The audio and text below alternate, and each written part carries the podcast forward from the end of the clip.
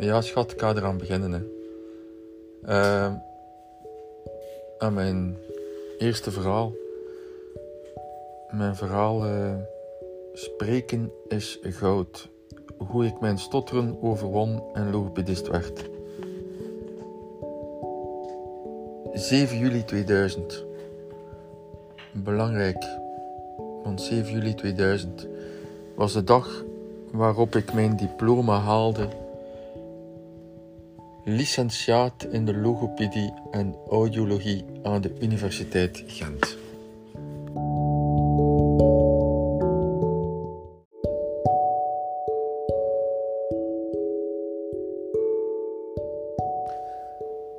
In mijn boek Spreken is goud, uitgegeven door Academia Press in 2008, schrijf ik in de inleiding mijn verhaal mag geen geheim blijven. Ik wil het vertellen. Nu spreek ik vloeiend. Nu, het boek Spreken dat op 3000 exemplaren werd gedrukt en waarvan ik er nog een zevental heb, is niet meer het juiste medium om mijn verhaal aan iedereen over te brengen. Daarom doe ik het nu via deze elektronische weg. En vind ik het zelf een beetje spannend, omdat nu waarover het eigenlijk gaat spreken ook daadwerkelijk wordt gedaan door mezelf. Het wordt niet neergeschreven, maar ik praat en ik laat ook zien dat spreken goud is. In 1962 werd ik geboren. En drie jaar later zou ik beginnen stotteren zijn.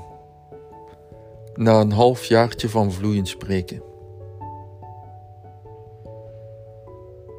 Vanaf mijn zesde levensjaar werd mijn stotteren meer en meer een last en gingen mijn ouders op zoek naar hulp.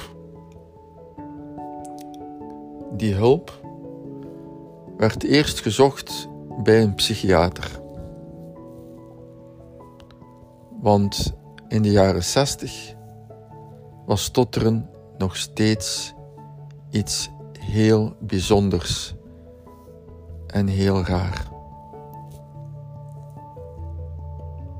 Die psychiater wist eigenlijk niet goed wat stotteren was, zo bleek later.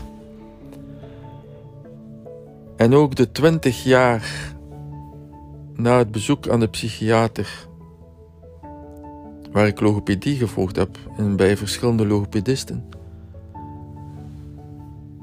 hebben mij nooit leren vlot spreken. Om de leeftijd van 23 jaar stopte ik met logopedie. Ik had bijna elk jaar van mijn leven logopedie gevolgd. Uiteindelijk, een aantal jaren later, maakte ik de klik met een fluing, fluency shaping methode. Fluency shaping, het woord zegt het zelf. Wij gaan opnieuw leren vloeiend spreken.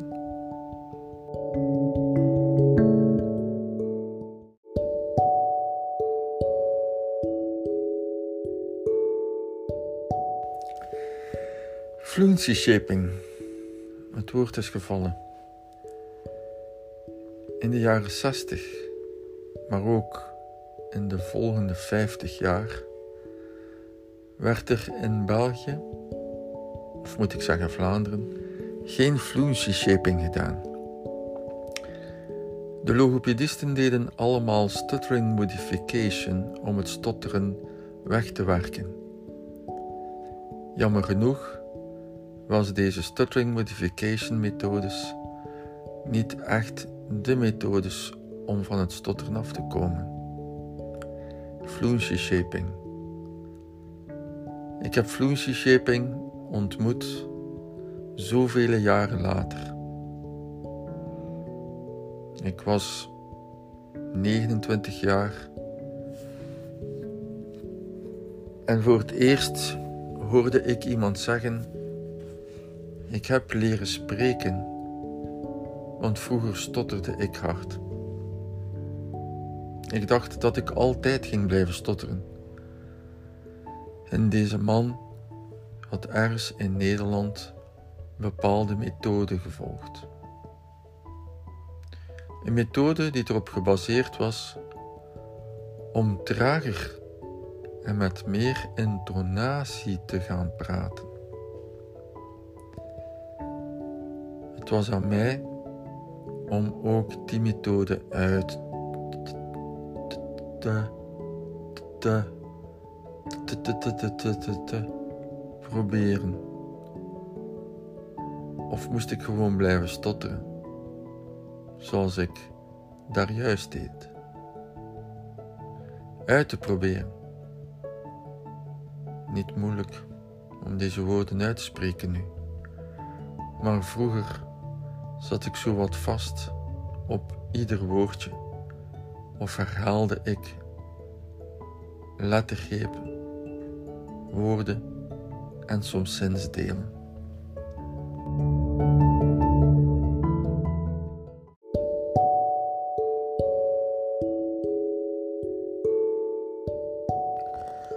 Hoe ik dus uiteindelijk logopedist ben geworden,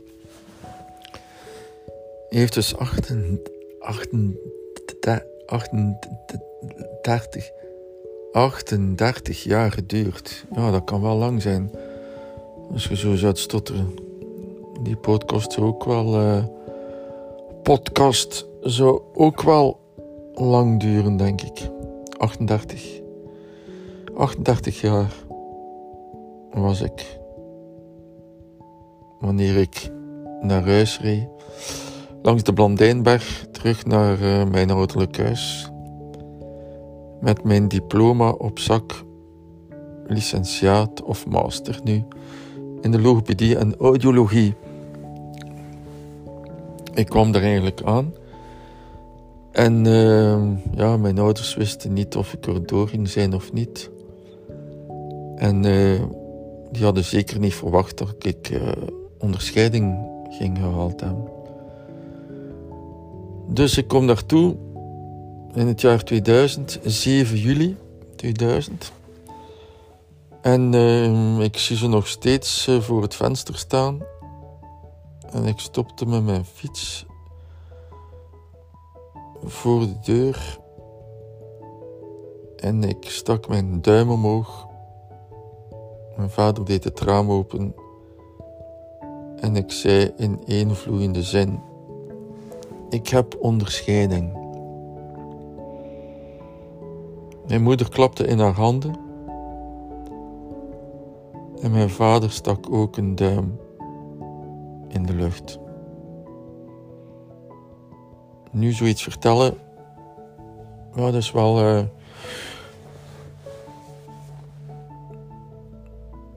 wel leuk als je die herinnering hebt. Nu zeker dan door het feit dat mijn ouders er niet meer zijn. Is wel een mooie herinnering. En ze kwamen naar beneden en ik had het diploma in mijn handen. Ik gaf het aan hen en ik stak dan plots ook een vuist in de lucht. Een vuist naar uh, de mensen van de Artevelde Hogeschool die mij niet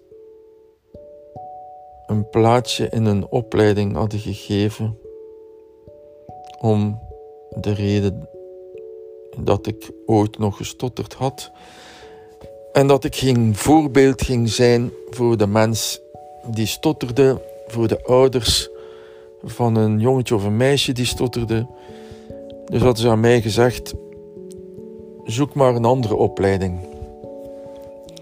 Daarom was die vuist zo belangrijk. Een zoete weerwraak want ik was dan gaan studeren aan de UGent in plaats van aan de Artevelde Hogeschool. nog altijd begrijp ik niet waarom jongeren worden afgeremd in hun droom. Ik had een droom en die was bijna gefnuikt door een zekere meneer Heilebos, die in Hartenvalde toen een hoge functie had en mij niet wilde laten aan die opleiding beginnen. Die vuist in de lucht was een vuist van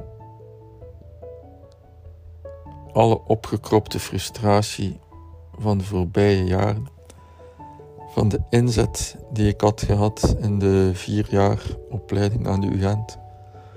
Want ja, wat, wat zag ik in de UGent?